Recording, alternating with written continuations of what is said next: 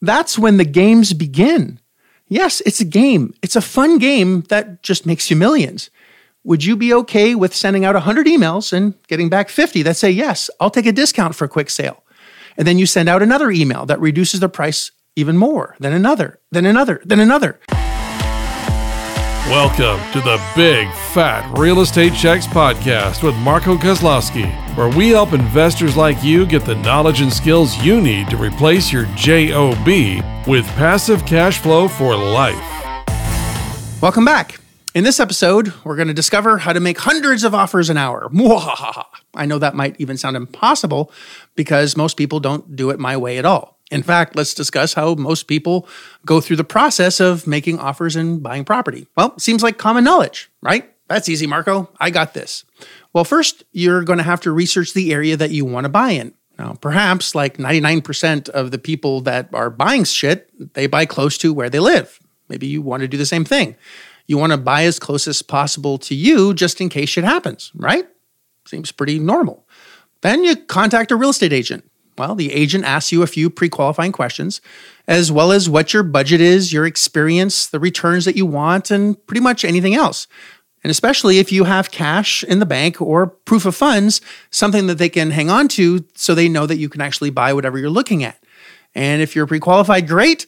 If not, well, they're most likely going to shoo you away until you do. So you're not wasting each other's time. So you go do that.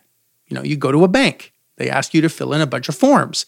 They do credit checks, ask for income statements, financial statements, tax returns, letter from your employer, letter from your mom, stool samples, semen samples, even your firstborn, and whatever hoops they make you jump through so they can decide based on your credit risk factors in their matrix, whatever the moon cycles they have, and if you're above or below their quotas for that week, month, year, or quarter, and they really decide how much money you can borrow so you can get wealthy. It's their decision, it's not yours just how shit works, right? Anyway, you go through that song and dance with the jazz fingers and all. You finally get all your ducklings in a row. With the letter in hand from a bank, you go back to the real estate agent. Woohoo! So he, she, or shim is now super happy. Fantastic. Let's find you a property. Well, they pull a list, a short list, to look at what you are able to do. You pick out a handful, and you take a few weeks to identify the ones you like, do a ton of research, do more research, and then even more research. You look at each one meticulously, look at the numbers, the income, the location, the crime, the condition, the spreadsheet after spreadsheet after spreadsheet after spreadsheet. Ugh. You even drive by each one of them alone, and then with your spouse, and then with your family, then with your friends, and then finally Uncle Jim, whoever you want to impress or get advice from to make sure you're making the right decision decision. Well, you start getting excited and you do even more research, and that takes a while. But you want to be damn sure you can't make any mistakes. Now, this is important. You can't screw this up because you're either going to make a lot of money or you're going to lose the farm, and you just can't afford the mistakes. Now, can you? Now, you want to shoot accurately, you don't want any snafus. It's a big commitment. A big check has to be written, and you really got to be sure. So finally, you love the one. Mwahaha. It's the one. This is it. After weeks and weeks of checks and balances, double checks and triple checks and rechecks, you contact the agent to finally make an offer. Agent says, I got to make the highest and best offer, or someone else is going to buy it. So I don't want to lose this deal. Maybe you don't want to lose this deal because, in your opinion, it's a great deal and you just don't want to go through that. So, as the agent gets the paperwork ready, bad news. Someone else bought it too late. Shit. Well, it's plan B time. So you're super grateful that you had more options. So on to your second choice. Now you better move quickly before someone else grabs it, says the agent. Can't have that shit happen again now, can we? So as the agent is preparing the paperwork and you're thinking, man, I really hope we get this thing accepted, you keep thinking, more stress. I want this deal. Please accept it. Stress. Arrgh. How do people survive this shit? Sleepless night after sleepless night? That sucks. Finally, the paperwork is ready. You submit the highest, best offer possible and hope, even pray it gets accepted. And it does. And you're thrilled. You do the little peepee dance over and over again. You nailed it. You celebrate. You got your first offer accepted. Woohoo! Does that sound about right? Isn't that what most people do? Well, I'm sorry to tell you that every single step, I mean, each and every single one of those steps in that scenario is dead fucking wrong. If this was a four hour podcast, I'd rip each segment of that explanation into tiny little bitty shreds. Look, I already touched on some of those points in past episodes, and I really want to make sure it's clear to you why that approach completely sucks. Here's a few brushstrokes. First, buying in areas based on where you live instead of best return is a terrible mistake, terrible business. I covered this in past episodes. Why pay 3 million to net out 100,000 in some markets when in others you could buy the same $100,000 net for less than $700,000 in other markets? Do you give a shit where the money comes from? I hope not. Remember that a professional third party management company is on the ground managing tenants for you. You don't ever have to see the property. Now, I know you might think that's completely crazy. Why would I ever buy a property that I don't see? Well, I don't have to see it. Other people can, and it doesn't have to cost you a penny. And I'm going to cover in future episodes exactly how to do that. I, in fact, don't do any of the due diligence that most people do on the front end.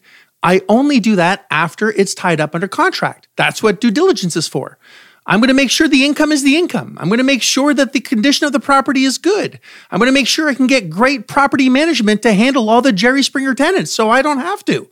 I'm going to make sure by the time I close that everything is done, all the checks and balances are taken care of, all the checklists are there, so I know I'm buying a good deal. And so will you. I have others checking things out so I don't have to for free. That's right, for free. Quality inspections, not a penny out of my pocket ever, and neither will you. Number two, good deals are almost never on the MLS, multiple listing service, or on the market. They're off market. Listen to the below wholesale episode if you haven't already, it'll explain that. Number three, if you're dealing with an experienced agent, no agent is going to give up their unicorn deal, this great opportunity to a one shot wonder who might or might not close since it's their clearly their first deal. They save those juicy deals for baller buyers like me or you if and when you get trained. Those deals go to repeat offenders that buy over and over and over again. They want to impress them with the great deals that they find. Number four, do we want to go to a bank to finance a deal that has their meat hooks on everything you own or going to own later? No. Putting your credit at risk, personal guarantees on the line? Terrible. One bad move and you're bankrupt. Now, I've seen that bad movie before and it really sucks. Asset based loans solve that problem, and we've discussed this in earlier episodes. Five, paralysis through analysis is the deal killer. It kills them dead. By the time you've done the research on a deal, and if it really is a good deal, it's gone to someone like me. You have to pounce, and I mean fast. Boom, you got to take it right away. Real estate agent contracts aren't designed to protect you to do that at all.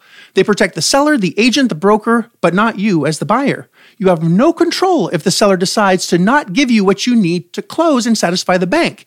If you don't close sometimes by no fault of your own, you can lose your money, get sued, and get sued for specific performance. State issued contracts are terrible tools for those that buy professionally. Now, I cover the magic of investor contracts that level the playing field and protect you, give you more control in future episodes.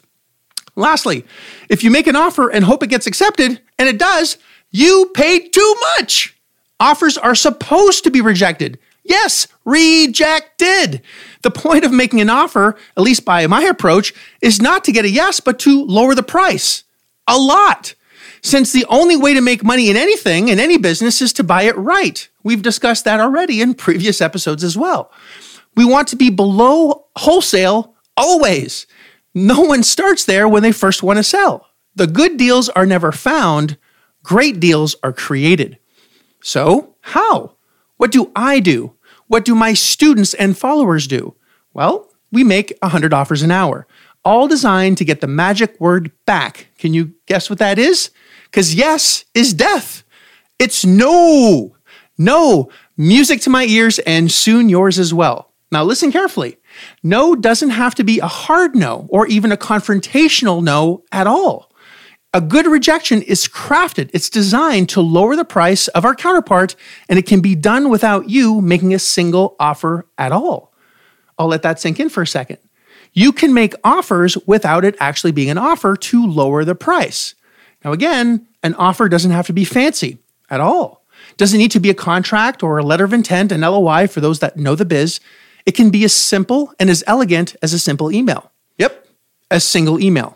Can you send a simple email? I sure hope so.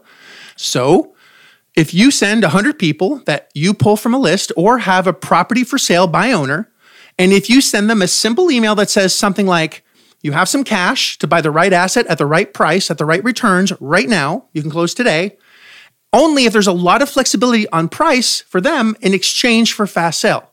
If you're interested, let us know. Now, half are going to say no, or they're just not going to respond. So what? We have half that will. Now, that's when the games begin.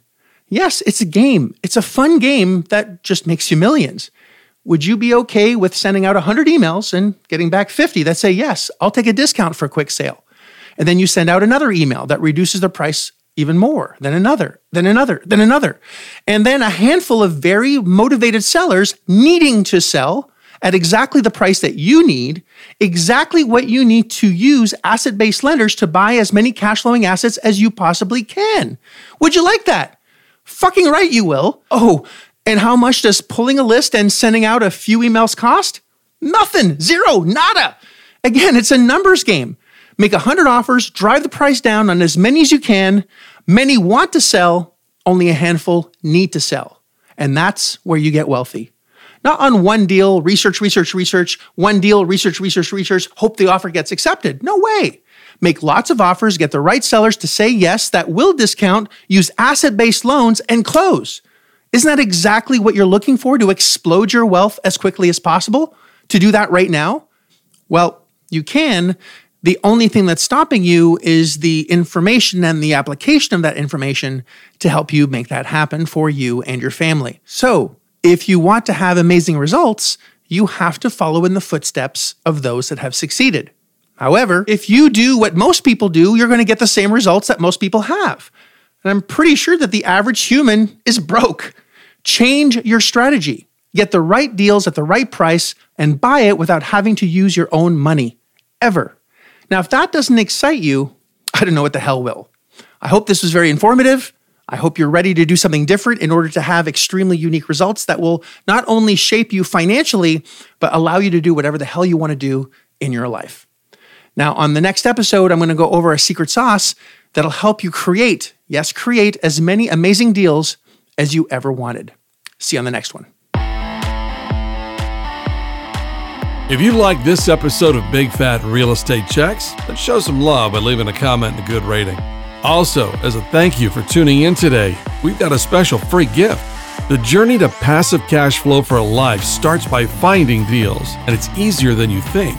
Simply go to getdealsbytuesday.com, enter your email address, and we'll send you a free quick start course called Deals by Tuesday. Even if it's 11 p.m. Monday night, this course will show you how to find discounted real estate deals by Tuesday. It's that fast and simple. Go to getdealsbytuesday.com and start your journey toward life changing cash flow today. Thanks for tuning in, and we'll see you on the next episode.